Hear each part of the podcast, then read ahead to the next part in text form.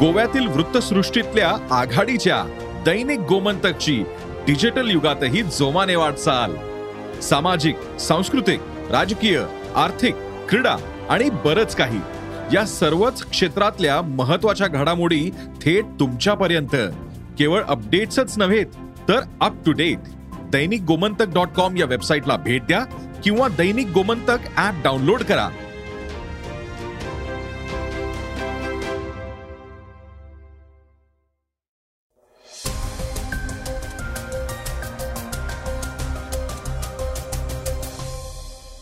नमस्कार मी क्षितिज. आता आपण ऐकणार आहोत आजचं सकाळचं पॉडकास्ट रशिया युक्रेनचे युद्ध गेल्या काही महिन्यांपासून सातत्याने चर्चेत आहे. त्या संदर्भात एक महत्वाची बातमी समोर आली आहे. युएनच्या सभेत युक्रेनने काय प्रतिक्रिया दिली आहे हे ऐकणार आहोत. आजच्या सकाळच्या पॉडकास्टमध्ये पेट्रोल डिझेलच्या दरवाढीमुळे तसेच प्रदूषण वाढीमुळे इथेनॉईलकडे एक महत्त्वाचा पर्याय म्हणून बघितलं जात आहे. त्या दिशेने पाऊल टाकणारी बातमी ऐकणार आहोत. आजच्या चर्चेतील बातमीमध्ये ऐकणार आहोत. शिंदे गटातील मिळालेल्या चिन्हाबाबत त्यावर आलेल्या राजकीय प्रतिक्रिया देखील आपण ऐकणार आहोत. चला तर मग सुरुवात करूया आजच्या पॉडकास्टला. एका महत्त्वाच्या बातमीने. रशियाने क्रिमियात झालेल्या स्फोटानंतर अधिक आक्रमक भूमिका घेतली रशियाने युक्रेनवर मोठा हल्ला केलाय. रशियाच्या ताब्यात असलेल्या क्रिमियामधील पुलावर स्फोट झाला आणि त्यानंतर रशियाने या स्फोटासाठी युक्रेनला जबाबदार ठरवून हल्ले केलेत. रशियाने आता युक्रेनवर पंच्याहत्तर क्षेपणास्त्र डागत हल्ला केलाय. या हल्ल्यामध्ये सुमारे अकरा जणांचा मृत्यू झाला असून सत्तर लोक जखमी झालेत.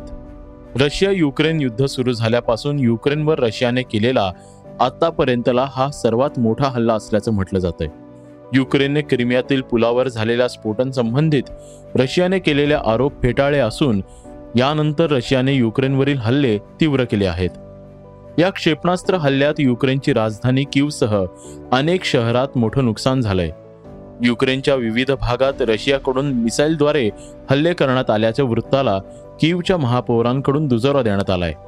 तर दुसरीकडे युक्रेनचे राष्ट्राध्यक्ष झेलेनेस्की यांनी सांगितलंय की संपूर्ण युक्रेनमध्ये झालेल्या स्फोटांमध्ये अनेकांना आपला जीव गमवावा लागला आहे.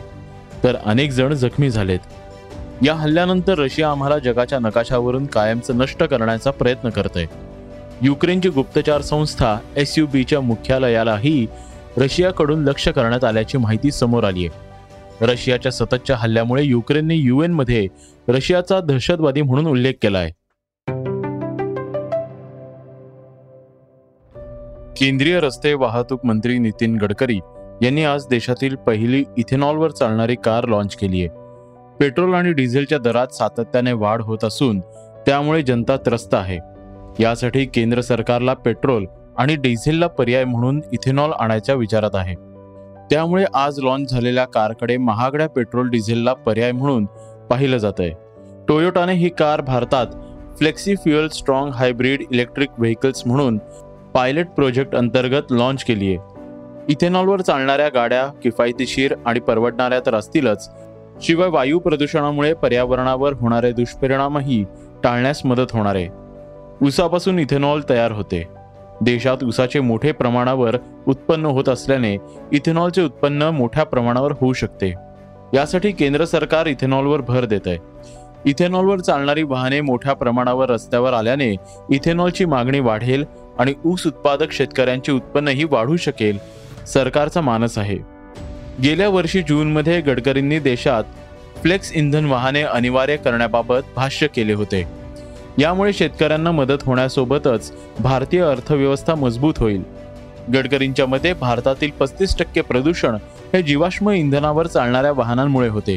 त्यामुळे इथेनॉल सारखे पर्याय इंधन विकसित केले पाहिजे जे स्वदेशी किफायतशीर आणि प्रदूषणमुक्त आहेत.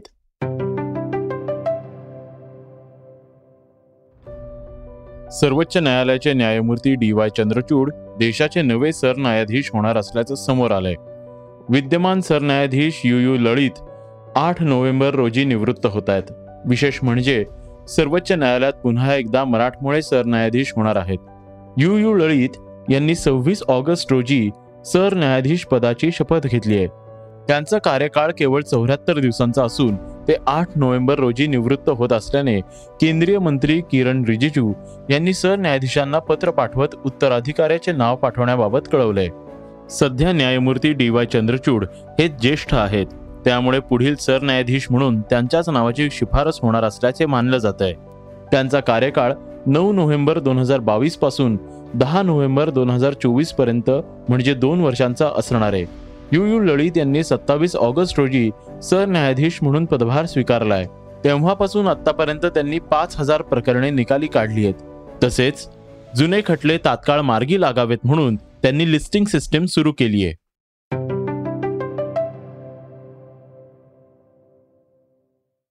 आता आपण ऐकणार आहोत आजच्या वेगवान घडामोडी. एस टी महामंडळाचे राज्य सरकारमध्ये विलिनीकरण करावं या मागणीसाठी मागच्या वर्षी ऐन सणासुदीच्या काळातच एस टी कर्मचाऱ्यांनी संप पुकारला होता. अनेक महिने हा संप चालल्याने राज्यातील नागरिकांचे हाल झाले.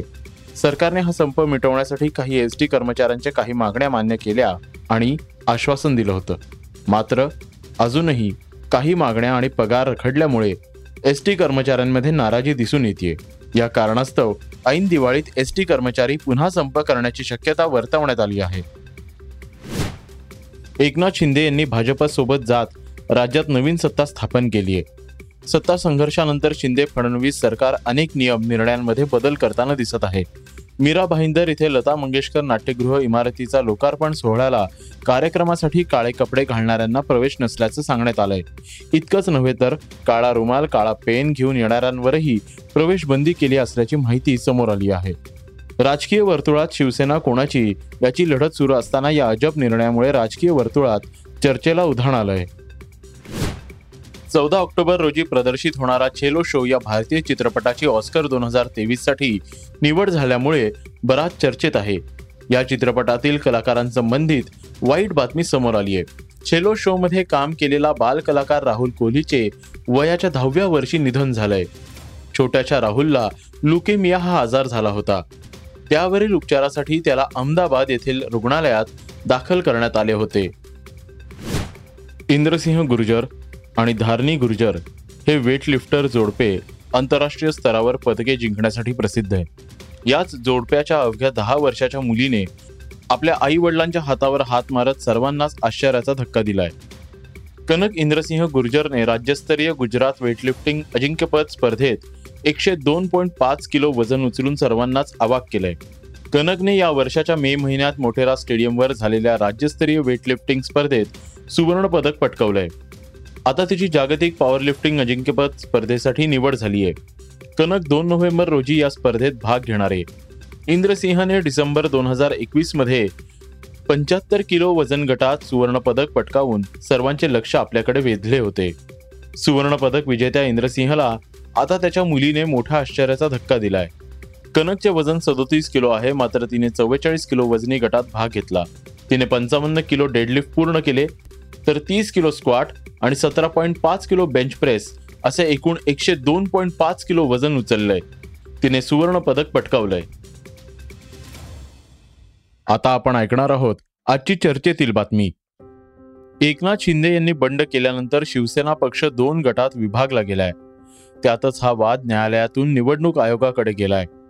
त्यानंतर निवडणूक आयोगाने शिवसेना हे नाव आणि धनुष्यबाण हे चिन्ह गोठवलंय. त्यामुळे दोन्ही गटांना आता स्वतंत्र नाव आणि चिन्ह मिळालंय. याआधी उद्धव ठाकरे गटाला मशाल हे चिन्ह मिळाल्याचं कालच निवडणूक आयोगाकडून स्पष्ट करण्यात आलं होतं.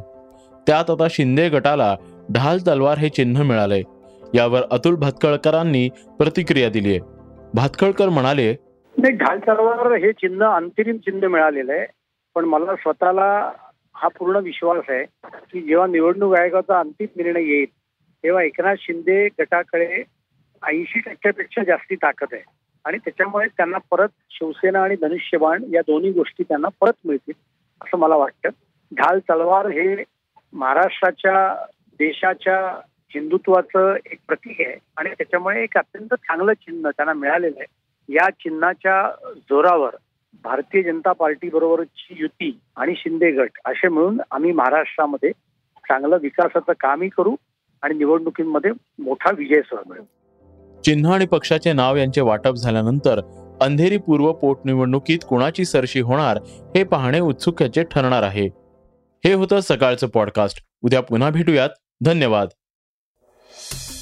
वाचा बघा आणि आता ऐका आणखी बातम्या. ई सकाळ डॉट कॉम वर. तुम्ही हा पॉडकास्ट ई सकाळच्या वेबसाईट आणि ऍप वर सुद्धा ऐकू शकता. विसरू नका या पॉडकास्टला आपल्या आवडीच्या पॉडकास्ट ऍप वर सबस्क्राईब किंवा फॉलो करायला.